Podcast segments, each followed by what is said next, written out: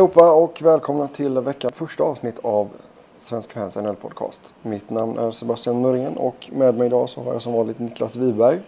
Sedan så har vi fått eh, finfint besök av eh, Petter Fritz. Som... Ja, för, för till skillnad från Robin Fredriksson så är inte jag en liten fjortis som inte att dricka på valborg. Alltså du, Eller, du eller är det för taskigt att säga? lillgammal. Ja, precis. Jag gick, och la, jag gick faktiskt och la mig klockan tio. Sådär, sådär. För att gå upp klockan tre. Ja, exakt. Det blir så när det är slutspel, vet du. Ja, okej.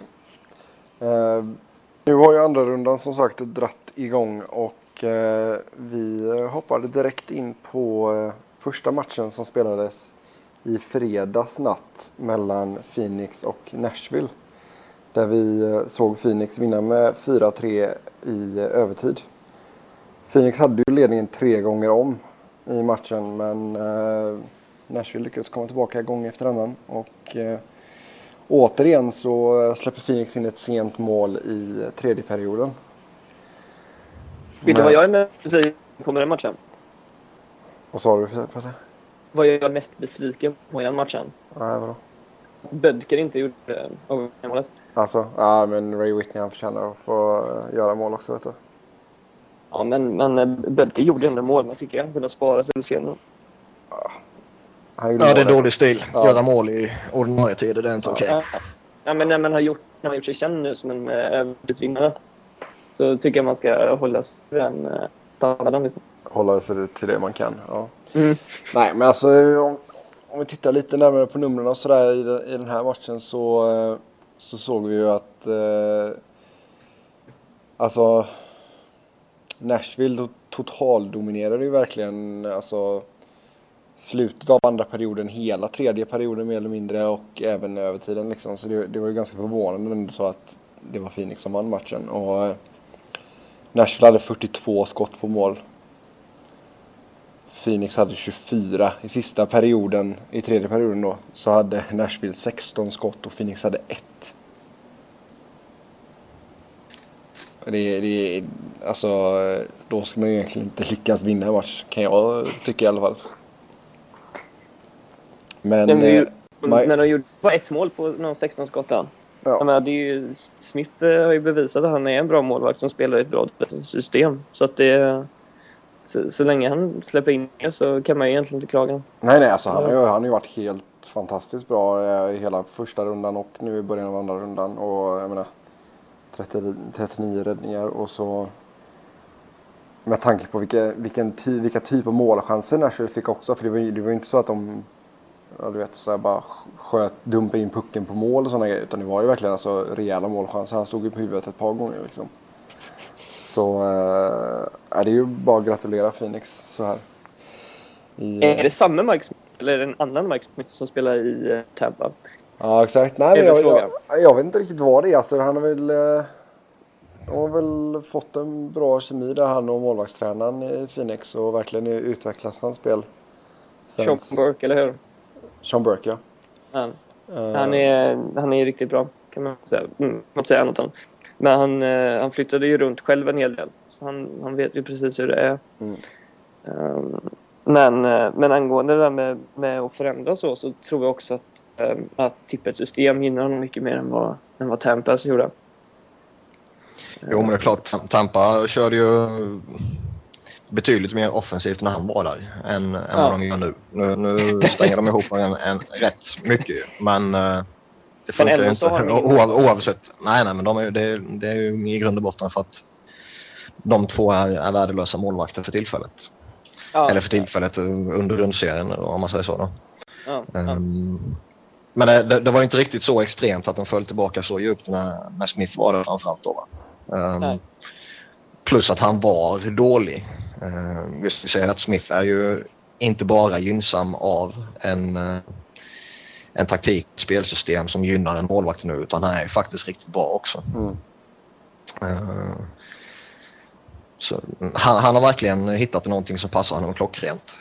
Um, som jag sagt tidigare så visade han sköna intentioner till att kunna bli något riktigt bra när han var i Dallas.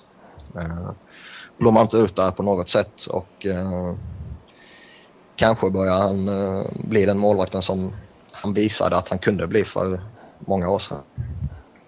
Mm, jo, absolut. Ja, han, var, han var ju extremt lovande när han var i Dallas organisation.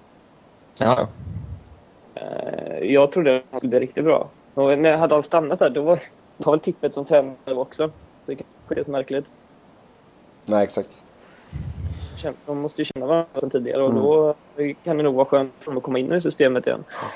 Mm. Eh, Han var egentligen, kan man också säga, en av huvudpjäserna i den traden. Um, det var ju ehm, när Brad Richards kom till Dallas precis.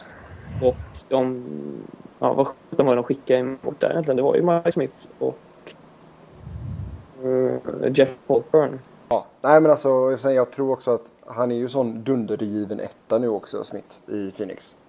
Ja. För jag menar, alltså, jag tror inte det finns någon nöjd, mer nöjd bänkvärmare än La Barbara i NHL. Ja, det skulle vara Brent Johnson i Pittsburgh som eh, hela tiden säger att vår andra målvakt i NHL är världens bästa jobb. Ja, det är i och för sig sant. Men samtidigt så har... Alltså du ser ju på La Barbara, alltså en sån här match. Nashville har 42 skott på mål. Man ser ju på La Barbara att han efter matchen han bara Tack gud att det inte var jag som stod i den här matchen. Vem, vem tror ni är den mest missnöjda backupen? Det var Slava Schneider var nästan va? Är ändå- Rask. Fast han har ju ändå sagt att han gärna är backup ett år till bakom Thomas. Ja, mediatränad. Ja, jo förvisso. Men kanske Bernier Kings. Ja, kanske. Men samtidigt Där- så vad fan ska han göra när Quick spelar så bra som han gör liksom? Jo, det är ju det. Men, men samtidigt, han har ju alltid varit två.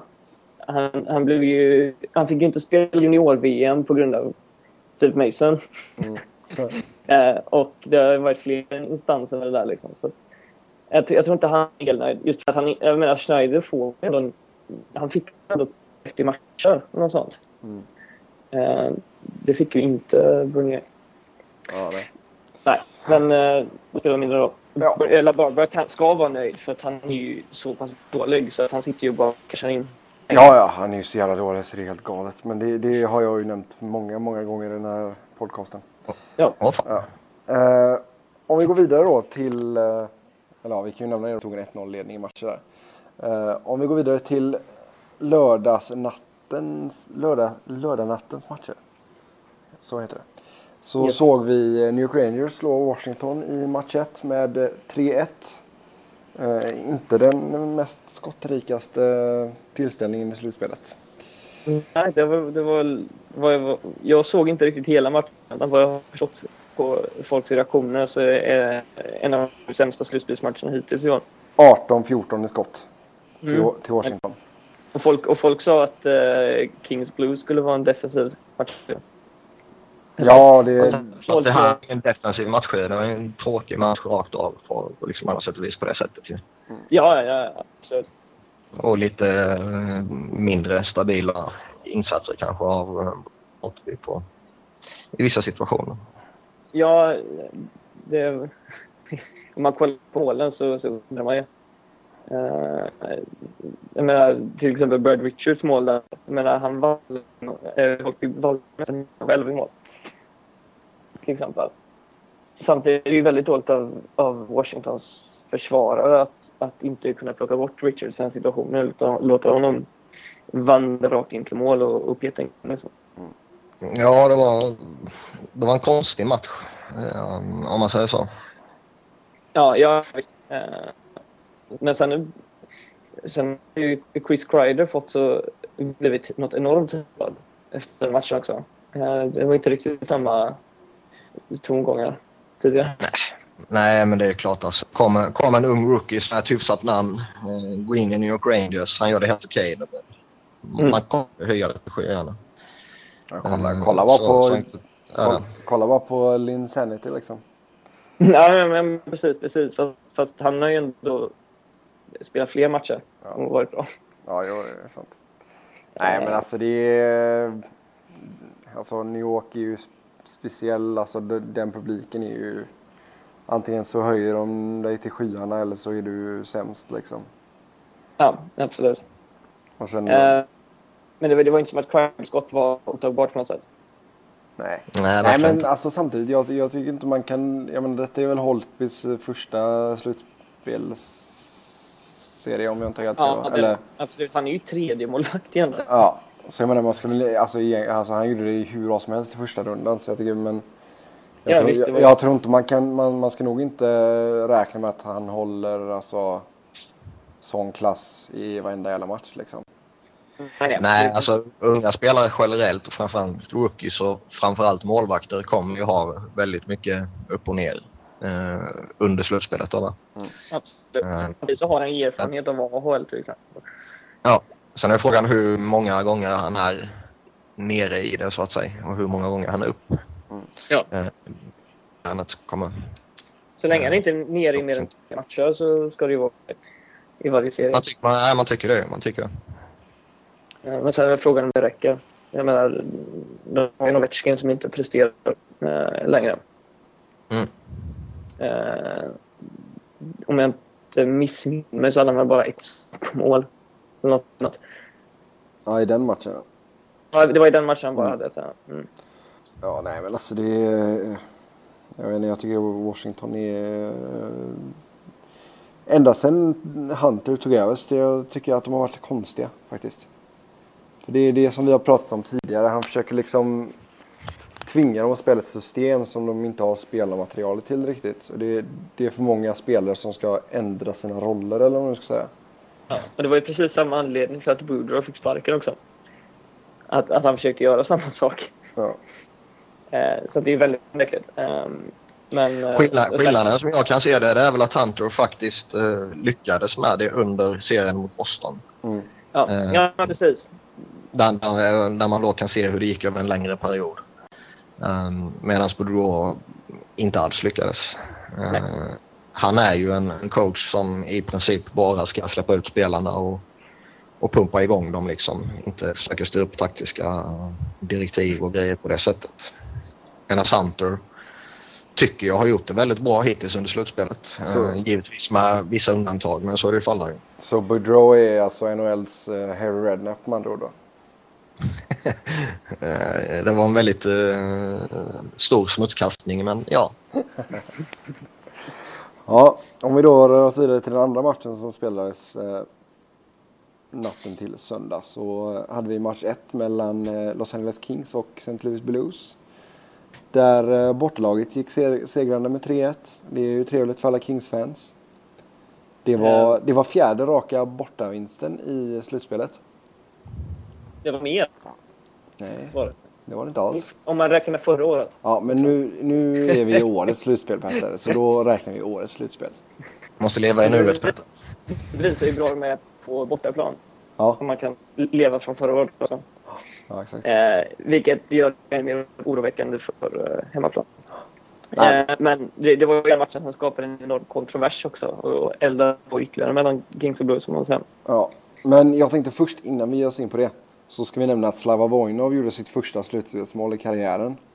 Mm. Och Dustin Penner gjorde mål igen. Ja. Eh, inför, inför nattens match hade faktiskt Penny gjort fler mål än Nancy Kopitar i slutspelet i år. Men det blev det ändring på. Ja. Men det tar, lite, Men- det tar väl lite längre fram i podden.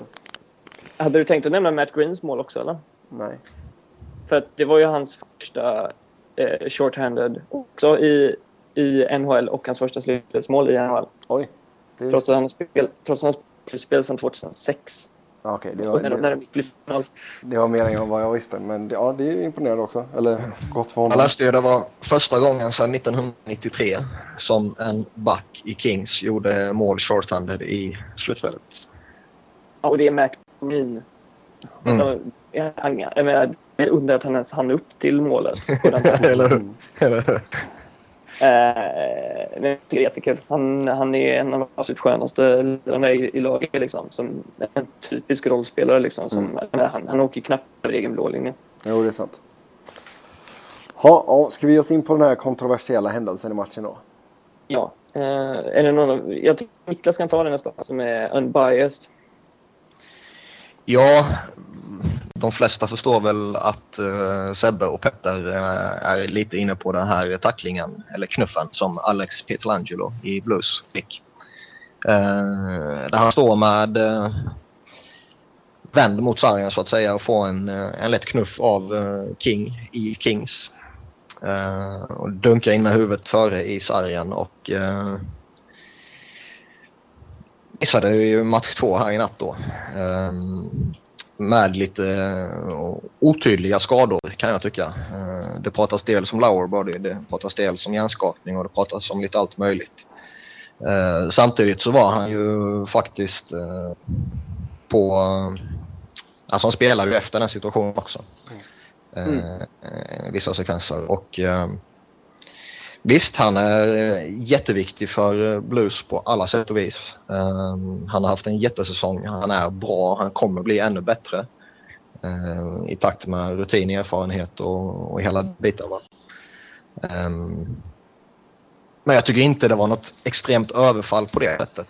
Utan eh, han har ett visst ansvar själv att inte försätta sig kanske i den kroppspositionen som han håller Eh, framförallt när han vet att motståndare är runt omkring honom. Sen lägger jag inte hela ansvaret på honom för jag tycker King ska kanske inte behöva knuffa in honom där.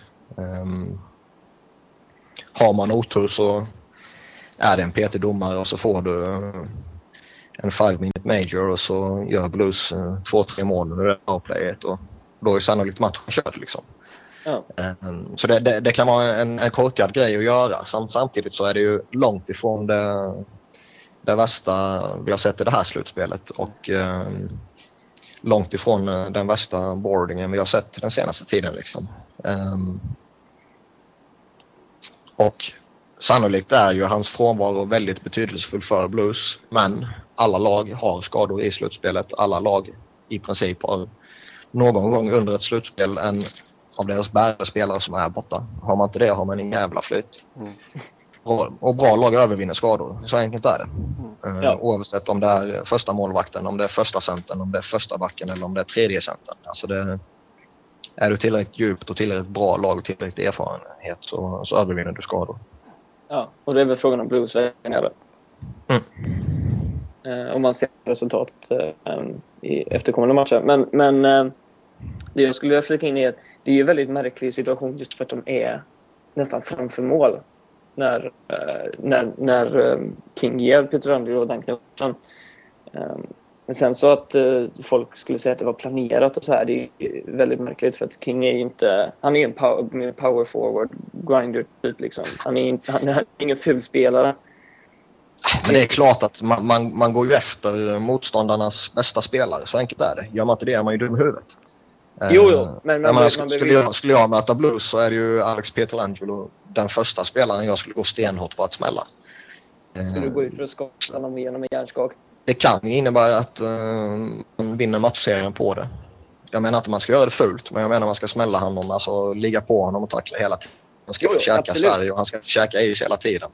Men det kan man ju kolla på det där, då kan vi återkomma till Capitals och, och Rangers-serien där, där Rangers backar ligger stenhårt på matchscreen så han inte ska få något utrymme.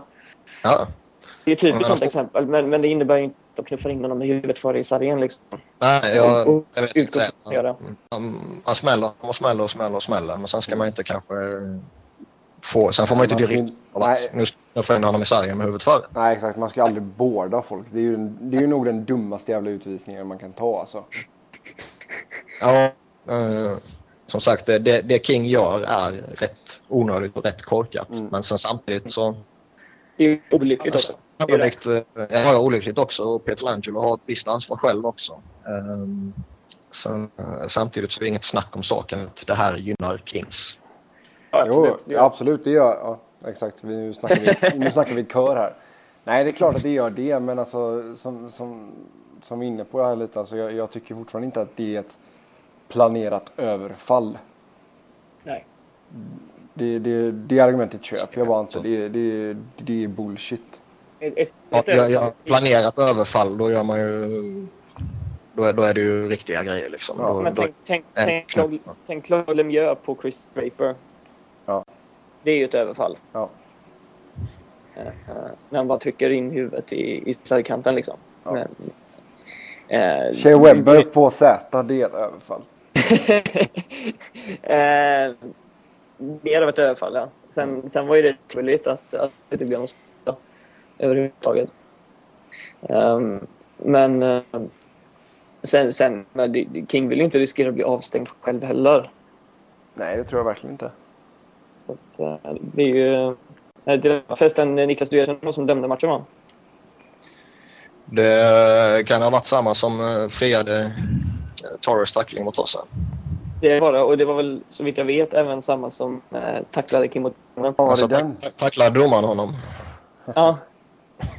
eh, jag tror att det var Steven Wacom också, eller Wacom som... som jo, jag vet. Han, uh, han har dömt någon Flyers matcher men uh, det, det hade jag faktiskt inte koll på att det var så. Klassiskt YouTube-klipp.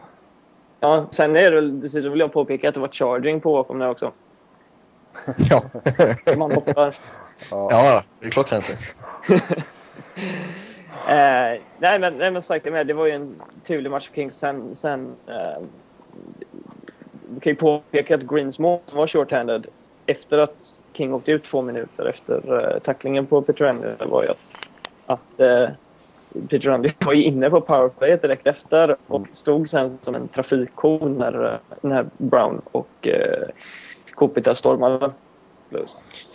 Ja, det, det, det, är också märkligt som, alltså, som vi nämnde när vi först började prata om, om situationen, att han spelar vidare.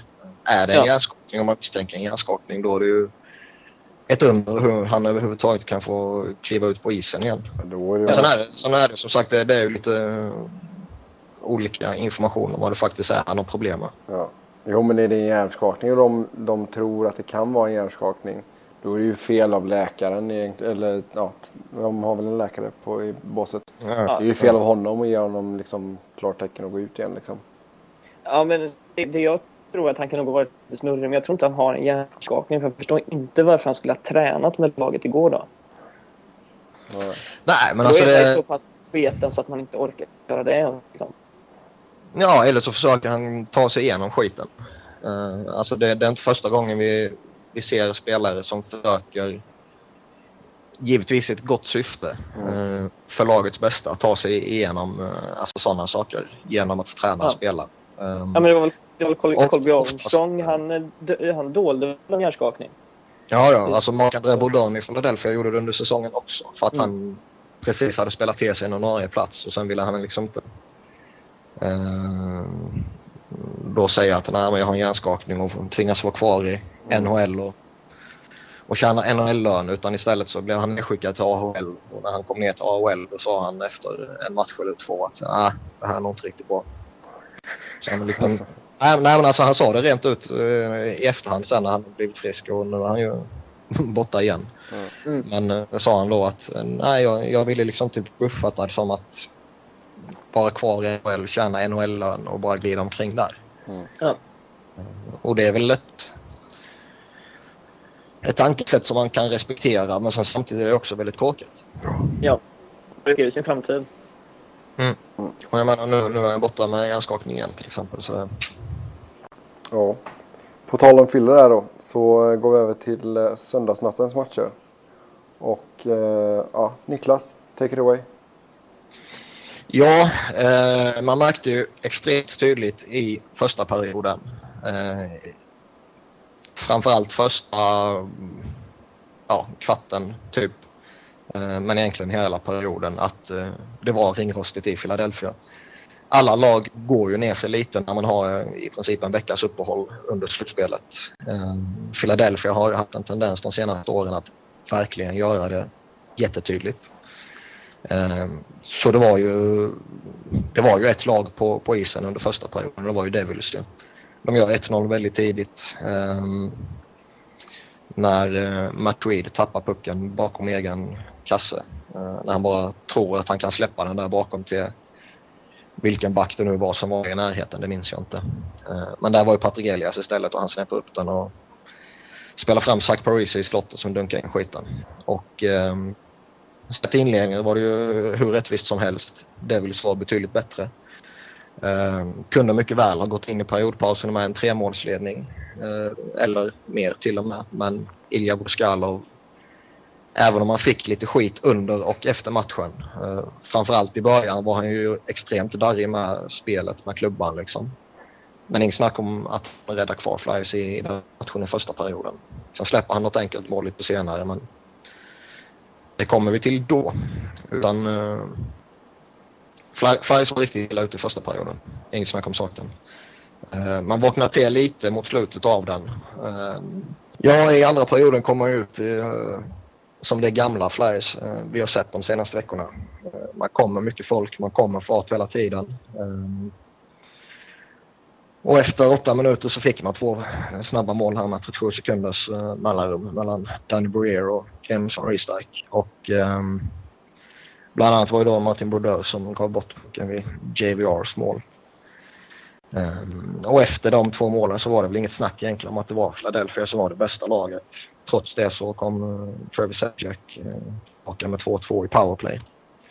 Och eh, i tredje sen så satte Flyers fart igen och tog 3-2-ledning. Återigen hade man full koll på matchen tycker jag i tredje perioden men eh, Jake Voracek ger bort pucken på offensiv blå. Peter Sikora kan kontra och eh, trycker in 3-3 åt helvete för enkelt mellan benskydden på Bryskalov. Eh, så det var väldigt många fel i den situationen.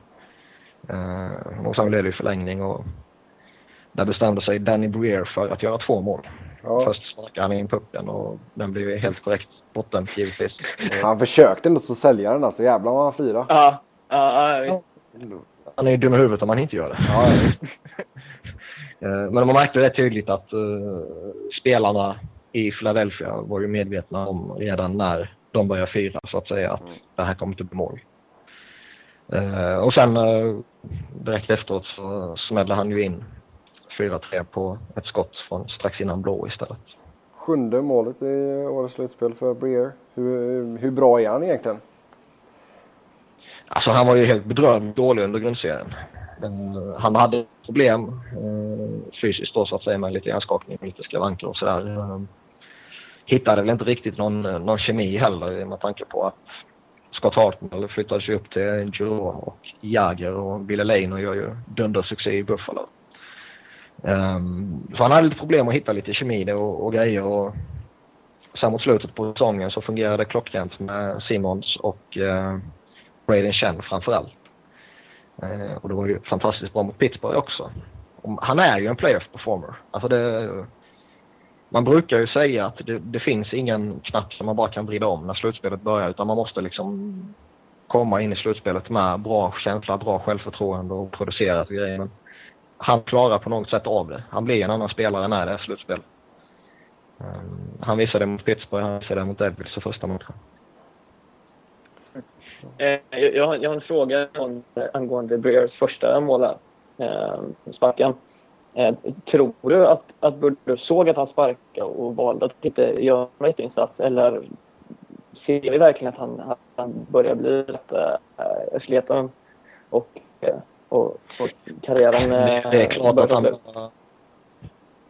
men det är klart att han är gammal och han, det är klart att han är sliten. Det är klart att karriären är på nedgång. Alltså det, snubben är 40 år.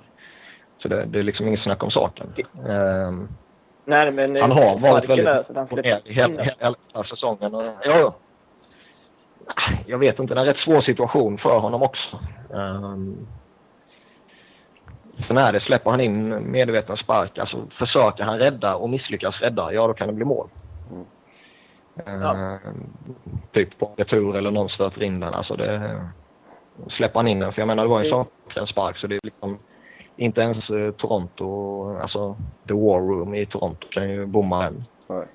Um, Nej. Så släpper man in den medvetet så... Gjorde liknande som, eh, som Dominik Hasek gjorde en gång eh, när, han, eh, när det var solklar offside och de sköt ett skott utifrån, utifrån blå och han bara flyttar på sig släpper in pucken för han vet att det är offside. Mm. Nej, alltså det... Mm, det är svårt att säga. Är det så så är det väldigt eh, klokt och givetvis kan man inte säga det och jag har inte läst någonting om det heller givetvis. Men eh, det intressanta som, som du var inne på också det är väl om om man börjar bli gammal och man börjar bli seg och han börjar tappa och det är klart han börjar det. Eh, han var under väldigt många stunder mot Florida väldigt bra. Han var under stunder mot Florida väldigt skakig. Eh, han var under stunder mot Philadelphia väldigt bra och han var under stunder väldigt skakig. Uh, han gör ett misstag i vid Flyers 2-1 mål där han går ut och spelar pucken och flippar ut den till Gustafsson som dunkar på och sen smäller JVR in returen där liksom. Och ja, det, det är misstag man inte får göra i slutspel oavsett om man heter Jason LaBarbara eller Martin Baudou. Mm. Jag tror att Jason LaBarbara får göra precis vad han vill för det är ingen som litar på det han gör. Ja, exakt. Det är ingen som förväntar sig något annat än att han ja. ja. Om vi då... Ja. Vi kan ju säga att det var i match ett då så Philly ledde med 1-0 i matcher där. Sedan så spelades match två mellan Phoenix och Nashville också. Och eh, ja, jag tycker Phoenix tog en riktigt stabil 5-3-seger där. Eh, återigen så tog man eh, ledningen i första perioden. Eh, Antoine Vermette smällde in sitt femte mål. Eh, Vermette har ju verkligen eh, kommit till sin rätt i eh, Phoenix faktiskt. Ja, alltså det, det, är en spelare som jag tycker visade alltså väldigt goda intentioner till att kunna bli en väldigt duktig tvåvägscenter för ja, 6-7 år sedan eller någonting när han kom fram med Ottawa och gjorde några riktigt bra eh, säsonger där eh, strax efter lockouten då. Eh, jag tycker att när han kom till Columbus så såg det nästan ut som att han tände till lite ytterligare också. Han var på första hela säsongen där. När han eh, smällde in 27 mål och 65 poäng totalt, vilket är respektabelt facit i vilket lag som helst och i Columbus till och med är riktigt bra kanske. Mm.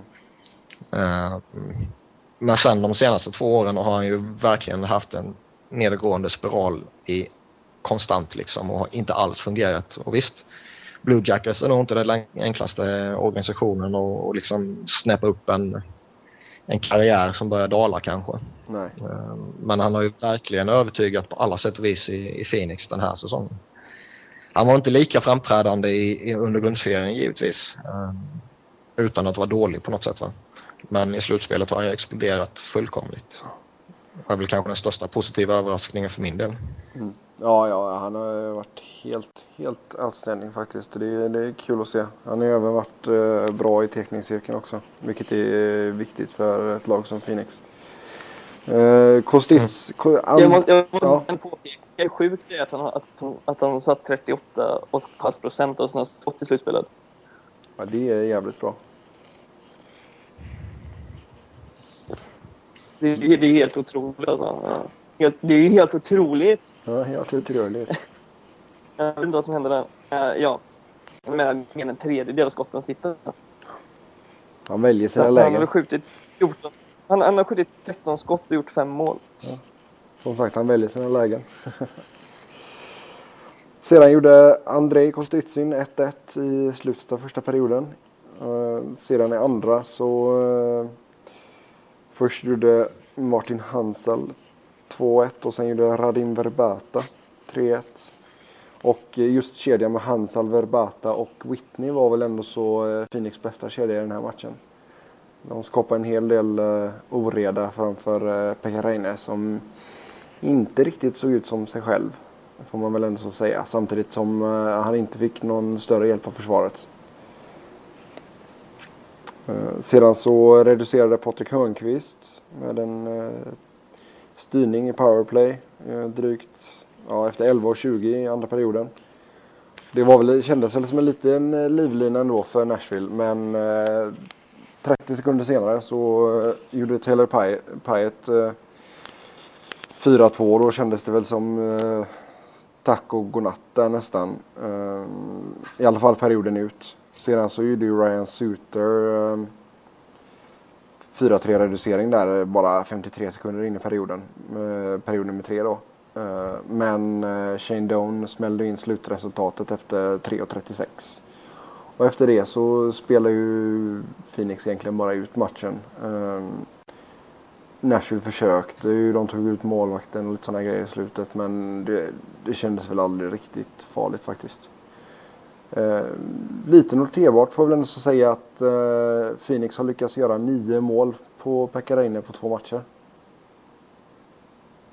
Det var nog inte många som förväntade sig det. Nej. nej. Eh, den generella uppfattningen var ju att båda serierna i eh, bäst skulle vara väldigt tajta, väldigt målsnåla. Mm.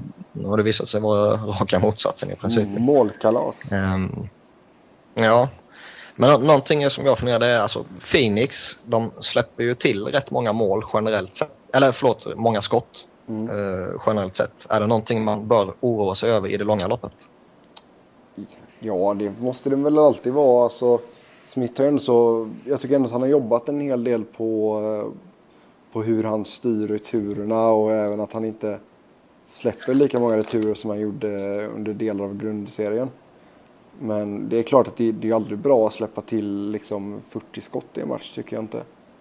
Nu gjorde man ju lite bättre i, eh, i match två här. Ehm, Då var det väl jag tror, om jag inte är helt fel, eh, att det var första matchen eh, som man vann skotten. Mm. För, Ja, man vann ju med 39-33. Ja. Och, för jag tror man förlorade skotten, man förlorade skotten i första matchen klart då. Eh, Det var väl 42-24 eller någonting. Eh, Och sedan förlorade man ju samtliga ja, skott, vad ska man kalla det, skottmatcher eh, mot eh, Chicago. Så jag Mm. menar liksom, men det, det är ju mycket som man snackar om här. Så Smith ger ju ändå så Phoenix möjligheten att vinna matcher. Så, Oh ja. Så jag menar, han, är ju, det är ju... Samtidigt så jag vet inte, han verkar trivas också och ha mycket att göra faktiskt. Men Gener- generellt säger man det om målvakter att det, det, det är bättre att ha mycket att göra för de är inne i det hela tiden. Än Ja. att, oavsett vilken sport man pratar om än att uh, få göra ett ingripande här och där. Mm. Så man tappar fokus på vad som händer och, och man kan bli lite liksom jag, lite fastvuxen i isen eller i gräset eller i basket, eller basket, ingen, mål, ingen målvakt i sig. handbollsplan. Men eh, ja, handbollsplan, Ja. typ sådana saker. Ja, nej men alltså. Men, eh, jag kan väl säga så länge som han som försvaret hjälper till så att han har fri sikt på skott. Då tar ju Smith 99 av 100 puckar liksom. Problemet skulle ju vara ifall man till exempel om man skulle stöta på eh, ja, Kings då som det ser ut just nu. Nu, nu är det inte det säkert alls att det kommer hända men om man skulle stöta på Kings i en Western Conference-final och de ställer in killar som Penner som är stor, Dwight King som är stor. Uh, nu vet inte jag ifall Kyle Clifford kommer att spela något mer. Vad tror du Petter? Um, ja, det är en bra fråga. Det beror ju helt och hållet på hur, hur, um, hur det ser ut i kedjorna och, och hur, hur bra han mår själv också. Ja, ja, men liksom Eh, får man in Jag de tycker här... att han gör det väldigt bra. Ja, de har ju en del stora kroppar ändå Kings. Och eller- lyckas man skapa trafik framför Smith och sådär då, då är det ju en akilleshäl i det långa loppet att man släpper till så många skott. Ja. Alltså grejen är så här. Jag vill bara säga det här med, med, med fjärrkedjan är att Brad Richardson var ju borta i början av slutspelet på grund av eh, vad heter blindtarmsinflammation. Mm. Och, när han, och han kom tillbaka samtidigt som Clifford försvann ungefär. Eh, och han har ju gått in och varit där och vill att han ska vara. Han är ju lite mer eh, eh, smidig än vad Clifford är. Mm. Och kan, och kan forechecka lite bättre nästan. Han är ju lite äldre också. Så att jag, jag tycker, han är inte lika fysisk, men han är bättre på att ta pucken. Vilket, ja, det beror på vilket slags spel man vill ha. Nej men jag menar, det som Nashville borde göra egentligen för att eh, liksom. De borde egentligen bara parkera Hörnqvist framför Smith. Det, Ja, alltså det, det är konstigt för alltså det, nu har inte jag sett alla matcher och, och alla minuter av, av Phoenix eh, matcher här men jag tycker Chicago var betydligt bättre på, som du säger, att kliva in framför Smith. Um, sen tycker inte jag heller att de gjorde det tillräckligt bra och jag tycker inte riktigt att de har spelartyperna för i topp 6, topp 9 för att, eh, för att göra det riktigt effektivt. nej. Eh, men har man en sån som Hörnqvist som ändå är rätt giftig framför kassen då måste man ju slänga in honom där. Ja, ja, han, Eh, jag tycker han, har- han har varit riktigt Paul, bra. Paul. Gaustad som är gigantisk som man kan slänga in där också liksom. Ehm, och alltså screena bort honom, mycket trafik framför honom, flippa in puckarna, alltså då, då kommer de trilla in. Eller så kommer det bli returer som man slår in. Exakt. Nej men alltså det är, Mm, för det är just det. alltså- Smith, Smith är ju en väldigt stor målvakt. Det ska vi ju absolut inte glömma. Han är, Mm. han är ju en jätte liksom. Så det, det, är ju- det är samma sak som Pekka Jag menar jag såg. eh, vad- Vilken match var det? Ja i alla fall jag såg ju någon match. Då tittade han liksom över spelaren. Bara Ja, nej, bara han är så, bara för han är så jävla stor liksom. Så jag menar, liksom, det, det, är ju, Ja. det är ju viktigt att få in de stora kropparna. Det är ju därför jag, vi, både du och jag har ju pratat just om alltså, hur viktig Martin Hansal kan vara för Phoenix. Just för att han, han har den här extremt fysiska spel, spelstilen. Han är helt okej. Han gjorde en så snittar väl en halv poäng per match tror jag i grundserien. För han var ju skadad lite. Han drog, gjorde ju drygt 60 matcher och gjorde 35 poäng tror jag. Eh, Men just att han har den här stora kroppen som man kan ställa framför kassen. Va? Eh, Men jag menar, det är en stor eloge till Phoenix då som gör ett enormt slit i, eh, i defensiven för att Smith ska få frisikt. Jag menar, det är till och med, Ja, till och med Oliver Ekman Larsson går in och försöker knuffa undan spelare. Han, är alltså, han är ju lång men han är ju inte jättebiffig direkt. Så det är... Ja, mycket cred ska ju gå till Phoenix defensiv, absolut. Sen så eh, är det ju viktigt också att man får, jag menar Verbata gjorde väl sitt andra mål i slutspelet nu. Och det är ju viktigt att man får igång sådana spelare. Whitney fick göra mål och avgöra, det är viktigt. Eh, Hansal fick dunka in en puck, Doan fick göra mål. Så det, det, det är ju de spelarna som ska vara, alltså egentligen då, det är ju inte Vermette man tänker på först när man tänker Phoenix offensiv. Utan det är ju Verbata. Whitney och Doan. Och ja, precis. Och även om Vermette har gjort det väldigt bra så kan han lika gärna helt plötsligt gå sex matcher, eller fem kanske det är i den här matchen, det vet man inte. Nej. Utan att göra ett skit. Mm. Eh, och då behöver man, Whit- Whitney kommer sannolikt göra det oavsett för han är så pass duktig. Mm. Eh, men man behöver, som du säger, Verbato, man behöver Doan, man behöver Hansal och man behöver de här gubbarna också. För Phoenix, de har inte jättemånga matchvinnare i sitt lagbygge. Nej. Och sen nu har ju inte, som man kan flytta sig på dag till dag till dag liksom. Mm. Och jag menar liksom, eh, Ekman Larsson gjorde bra grundserien. Han gjorde en hel del mål ändå. Keith gjorde en hel del mål. Men de har ju inte riktigt, alltså jag vet fortfarande inte ifall Jandel har gjort något mål. Han har gjort en hel del assist men eh, om jag inte har helt fel så antingen har han noll mål eller ett mål. Um, men samtidigt, de skjuter ganska mycket. Och sen så ser de till att ha folk framför, det blir returer och på så sätt så lyckas man göra mål. Ehm, Så, eh, nej jag, alltså jag är jätteimponerad av Phoenix. Jag, jag trodde inte att de skulle leda med 2-0 i matcher. Det, det trodde jag faktiskt inte. Det man ska säga eller, jag Nej, det eh, att, att, om, om, om Rinne är väl att, att eh, de, de har faktiskt planerat på hur, de- hur de ska överlista honom. Jo, det är ju vilket, mycket, det är vilket ju, Nashville uppenbarligen inte riktigt har gjort på för Smith och Blues inte har gjort för, på, för Quick. Nej, De alltså, liksom, de antingen så har de inte listat ut det eller så, eller så, så lyckas de inte helt enkelt. nej, men det man har gjort på, på eh, Rinne är ju att man, alltså man, man, man skjuter ju inte många puckar ut med isen så att säga. Utan det är mycket höga skott.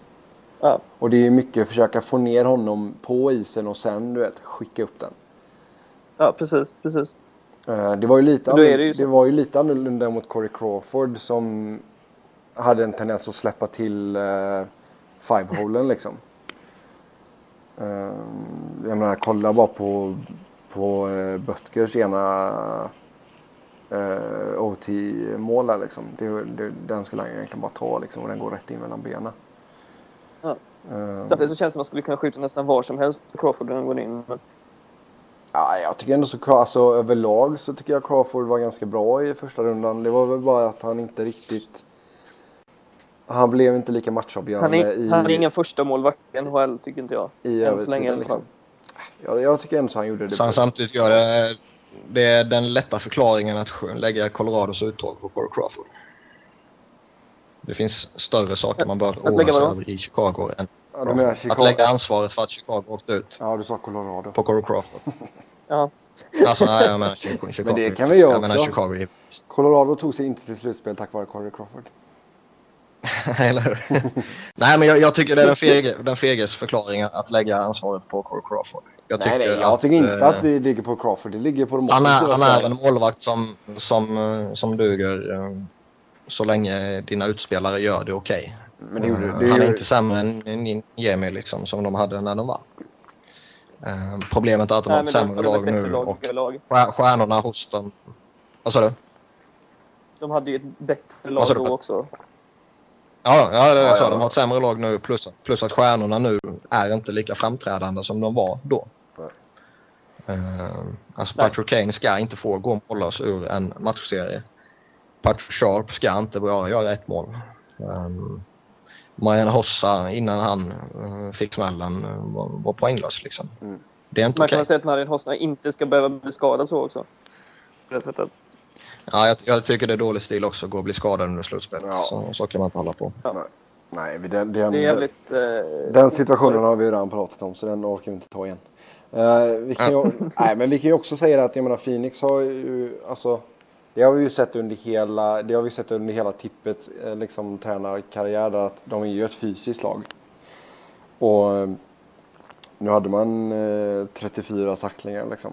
Det man, man nöter ju ner, man tröttar ju ut sina motståndare. Alla dessa tacklingar. Och det, mm. Ja, framförallt som Nashville i slutspelet här inte har varit jättefysiska heller. Nej, de försöker. Visst, alltså, jag tycker ändå så att de försöker, men det, det är ju inte på samma nivå som Phoenix.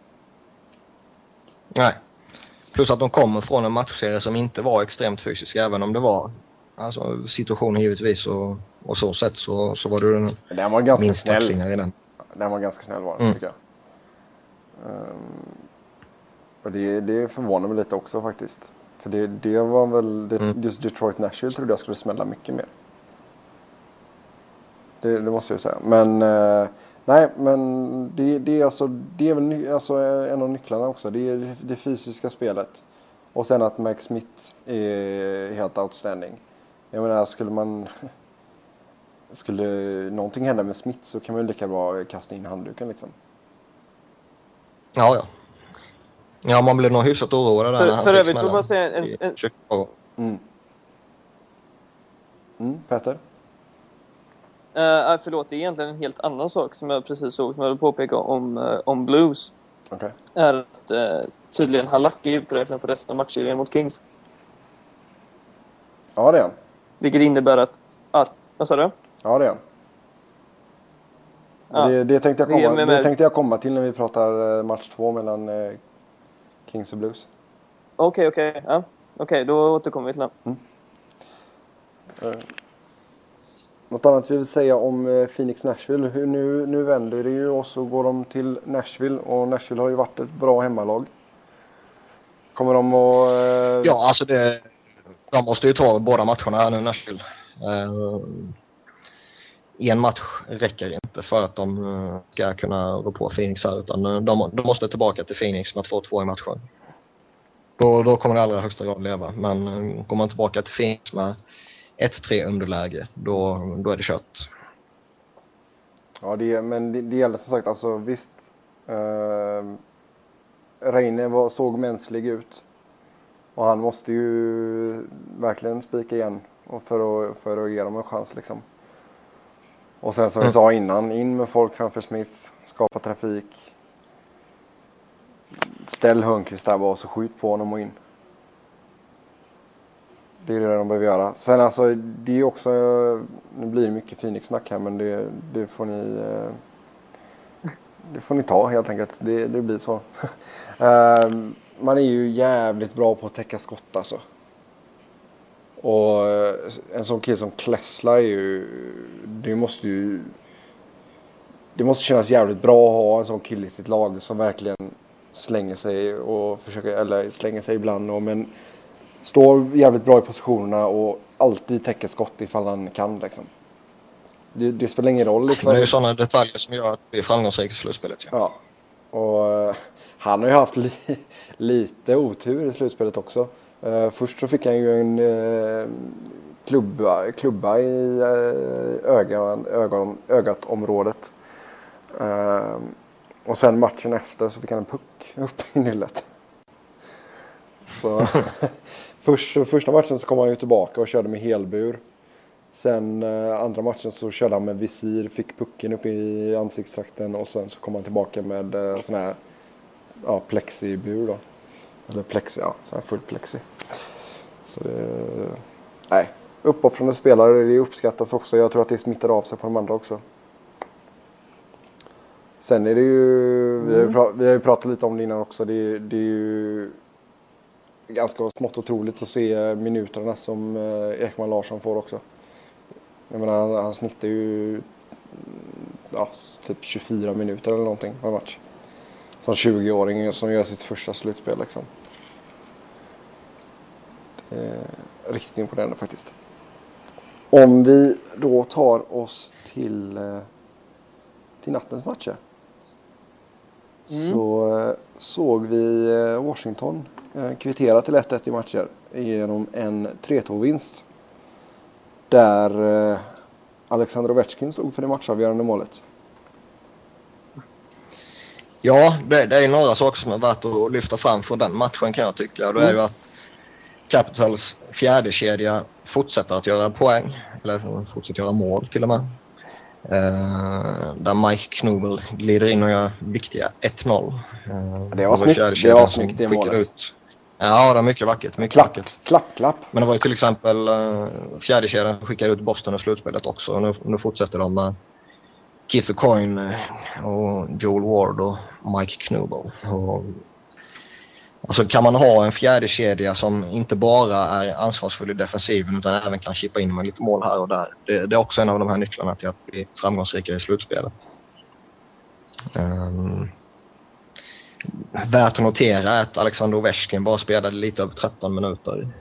Um, och Hunter har ju, som vi var inne på tidigare, just Hunter kontra Boudreau har ju verkligen uh, visat att du ska inte vara på isen hela tiden och du ska inte få göra som du vill. Och vi har andra spelare som ska spela i de här situationerna typ. Mm. Uh, Mm. Vilket jag tycker är rätt för lagets bästa. Men frågan är ju om vad Ovechkin säger om det. Det är nog inga problem i, i grund och botten så länge Washington har känning på Rangers och man vinner matcher och, och det går bra liksom. Mm. Men också ett intressant scenario sen om, om det skulle visa sig att uh, Rangers börjar vinna uh, några matcher på raken här. Men det kan ju också vara ett Men samtidigt så är det, Mm. det är ju inte samma Ovechkin. Hade det varit en Ovechkin som sköt 10 skott per match och gjorde minst ett mål liksom, så, så hade det inte varit så konstigt om någon släpper lös honom. Men, men han gör ju inte även om man får spela så mycket tid. Nej, men det kan ju Nej, också nej, det kan ju vara en taktik också. Han kanske vill att han ska bli, förba- bli förbannad.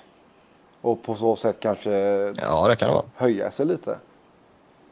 Fast det har inte hjälpt hittills. Det kan, kan ligga mycket i det. Nej. Um, sen måste vi nämna Henke Lundqvists misstag vid 2-0 där han uh, försöker gå ner mm, bakom förlängda mållinjen då och, och spela pucken men det går ju helt åt helvete och eh, efter lite kalabalik runt kassen sen så lyckas Jason Chimera peta in pucken och Ja, det var väl back, Alltså det, det är också sådana misstag som... Ja, det var det kanske till och med. Ehm, Men det är liksom också sådana misstag som, som kommer döda dig i ett slutspel. Men det, det Ehm, visar Går du ju, ut för att spela pucken då, då måste du få iväg pucken. men det visar ju Ehm, bara Martin igen att Brodeur Hen- som Hen- nämnde eh, innan. det visar ju Mm. bara på att Henke ska ju inte ut och spela pucken. Nej, alltså mm, Brodeur, alltså han, är ju en av tidernas bästa i spelet med klubban och att han går ut, det, det är ju så Devil spelar och det är så man alltid har spelat och det är något man lever på. Men man får inte göra sådana misstag som han gjorde i, första matchen mot Flyers. Det dödar dig direkt. Mm. Ruskalov var ju på väg att ställa till det några gånger liksom. Eh, lyckades ordna till det sen plus att Devils inte hög på samma sätt och, och nu liksom ser Henke Lundqvist till att Washington kan gå upp till 2-0. Eh, vilket eh, skulle det varit 1-0 kanske skulle gått annorlunda. Jo men det är ju samma sak med Mike Smith. Han är också sjukt bra med klubban men ibland blir det ju liksom, då gör han ju en, en Dembo Turay liksom. ja det är, det är ett verb att göra en Dembo. Man Demboar. Man Turajar. Eller, Nej men alltså. Nej men det, det är väl ändå så Henkes svaga punkt i sitt spel. Alltså han är ju en sjukt bra målvakt om inte en av världens bästa. Kanske till och med världens bästa just nu. Men s- spelet bakom kassen med klubba är inte bra. men så är det ju generellt med i princip alla målvakter. Det är några, några som, som behärskar det fullt ut och typ då, då i vanliga fall som, som är ju ett viktigt inslag av Devils spel också. För som han agerade i eh, framförallt första perioden och, och delar av andra per- perioden också så så var han ju ute och spelade pucken hela tiden och, och Flyers kom ju inte in i sin forechecking. Mm. Och kommer man inte in i sin forechecking uh, generellt sett och framförallt Flyers så, så blir man inte effektiva. Med tanke på att det är ett sätt att jobba sig in i matchen och liksom när det funkade senare, man dumpade in pucken på ett annat sätt, man kom med fart, man kommer med folk, då, då lyckas man checka fast Devils eh, djupt ner i egen zon och skapade målchanser på det och, och gjorde mål på det liksom. Mm. Ja, Rangers kommer tillbaka där. Men- För, först så eh, kvitter, eller redu- reducerade Brad Richards eh, med 43 sekunder kvar av första perioden. Sedan så var det ju mållös andra period. Sen så kvitterade Ryan Callahan innan Ovechkin då stod för det matchavgörande målet. Eh, vad tror vi här nu då? Nu, eh, nu går de ju till Washington här. Alltså det är som jag sa förra, förra avsnittet. Jag, jag tror Rangers antingen tar det väldigt lätt eller att eh, Washington tar det efter sju matcher. Och sett eh, vad jag har sett hittills i den här matchen så är jag väl lite inne på Capitals efter sju. Ja. Har vi något mer att tillägga om den här matchen? Nej.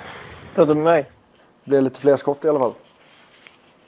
Ja, nu var det ju normal skottstatistik. Ja, då kliver vi Eh, på... eh. Ja, Petter. Nej, du får klippa. Alltså, jag, jag har typ vartannat ord som ni säger. Ja, Det okej. är därför jag är så jävla tyst. Ja, okej. Jag vet inte vad som är fel. Men bara så att ni vet. Det, det, Ja, visst. det är därför jag inte snackar så mycket. Ja. Eh, ja, förlåt, kör. Då ger vi oss på eh, nattens sista match. Och eh, det var match två mellan Kings och Blues. Och det blev eh, 5-2 till Kings. Som därmed har fem raka bortasegrar i årets slutspel. Ja.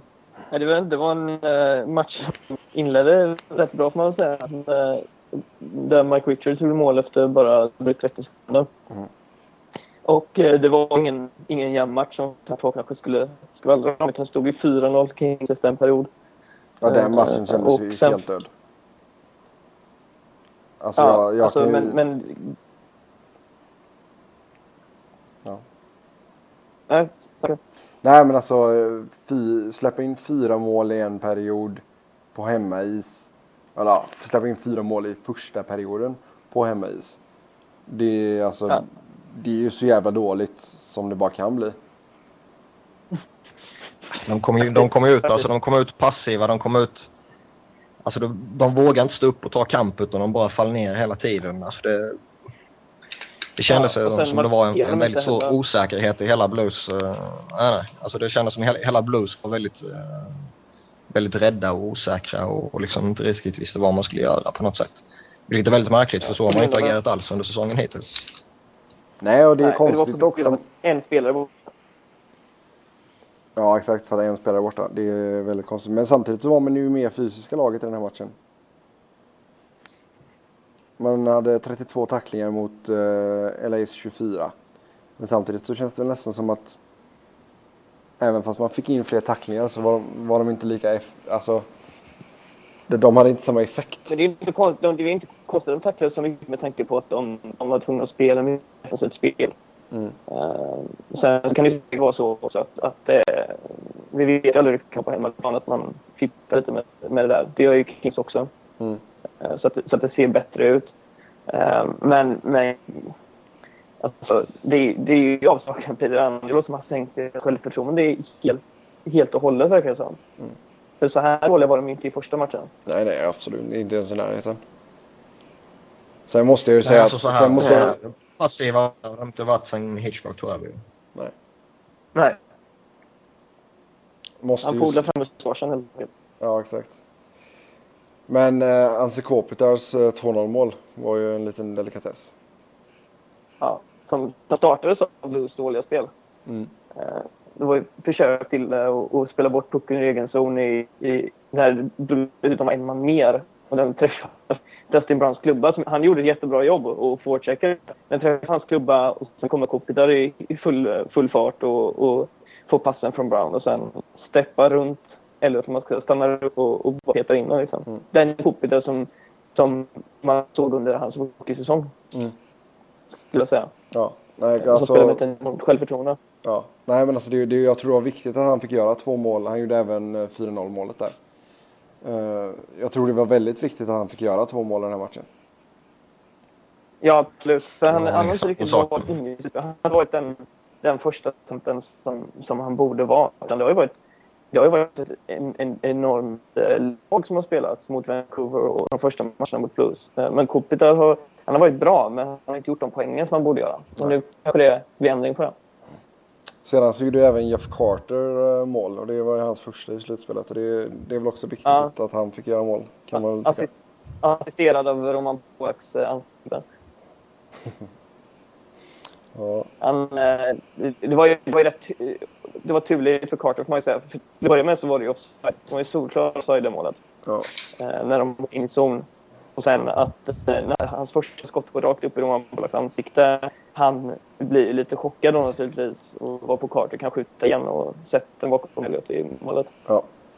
Elliot som inte såg speciellt bra ut utan såg ut som Elliot som stod in eh, inför säsongen. Som, som ingen hade något förtroende för som han inte visat någonting tidigare i NHL. Eh, och eh, frågan är väl hur, hur han kommer se ut nu. Med tanke på det jag nämnde lite snabbt förut att, att Halak nu inte kommer komma tillbaka under den här serien. Mm. Förmodligen inte kommer göra det i alla fall. Nej. Eh, Så, att- och, och det innebär ju att Elliot kommer att vara tvungen att stå alla matcher och, och kan inte han hitta tillbaka till, till sitt eh, spel som han hade under grundserien så kan det nog vara tack och göra rätt fort för Blues del.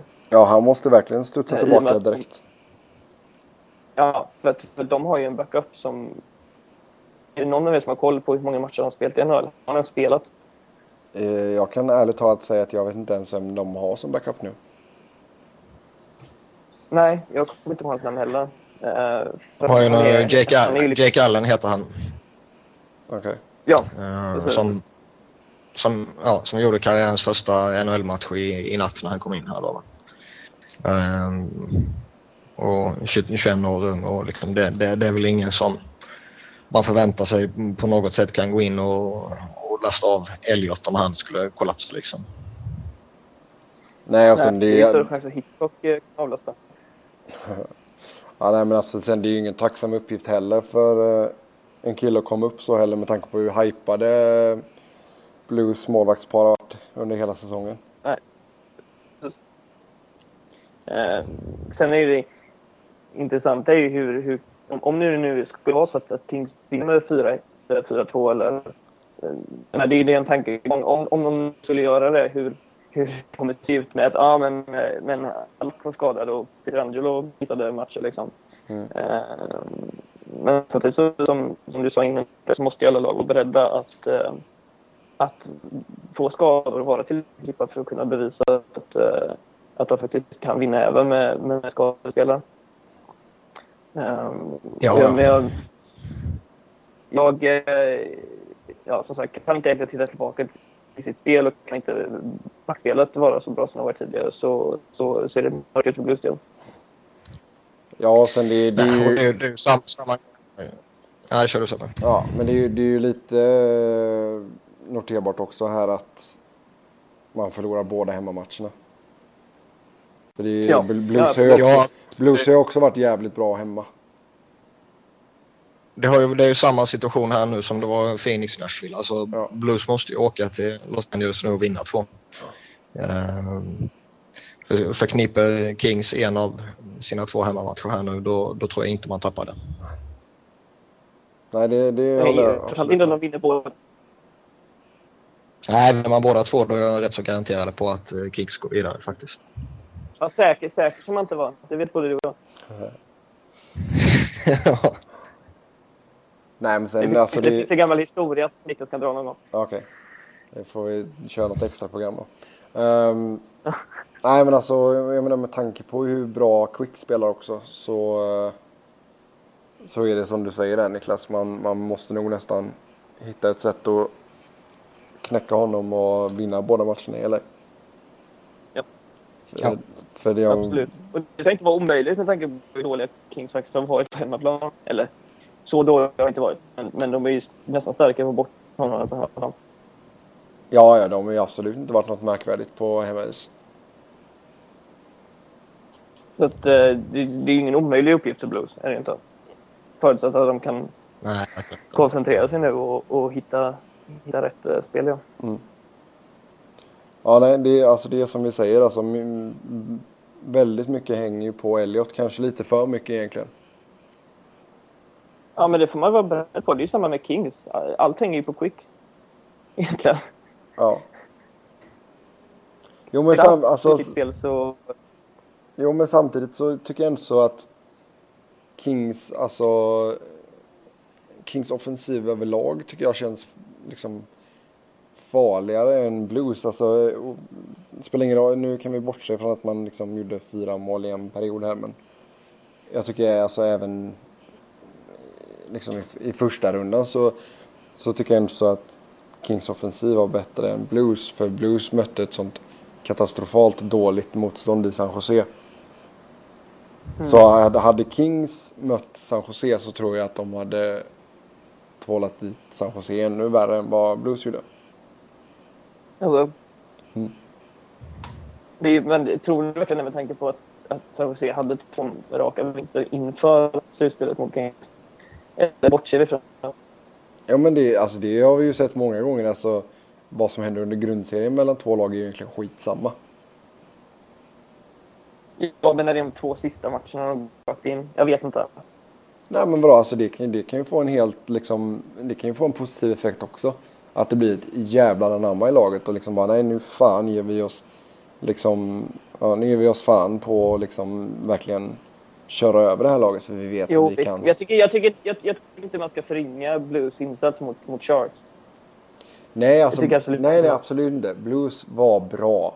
Det är ingen snack om saken. Men San Jose var under all kritik. Alltså ett sämre slutspelslag Mm. var ju fan länge sedan vi såg. nej men jag tycker alltså jag är, Jag blir fan nästan arg när jag pratar om det för de var så jävla dåliga. Och jag menar liksom Mm.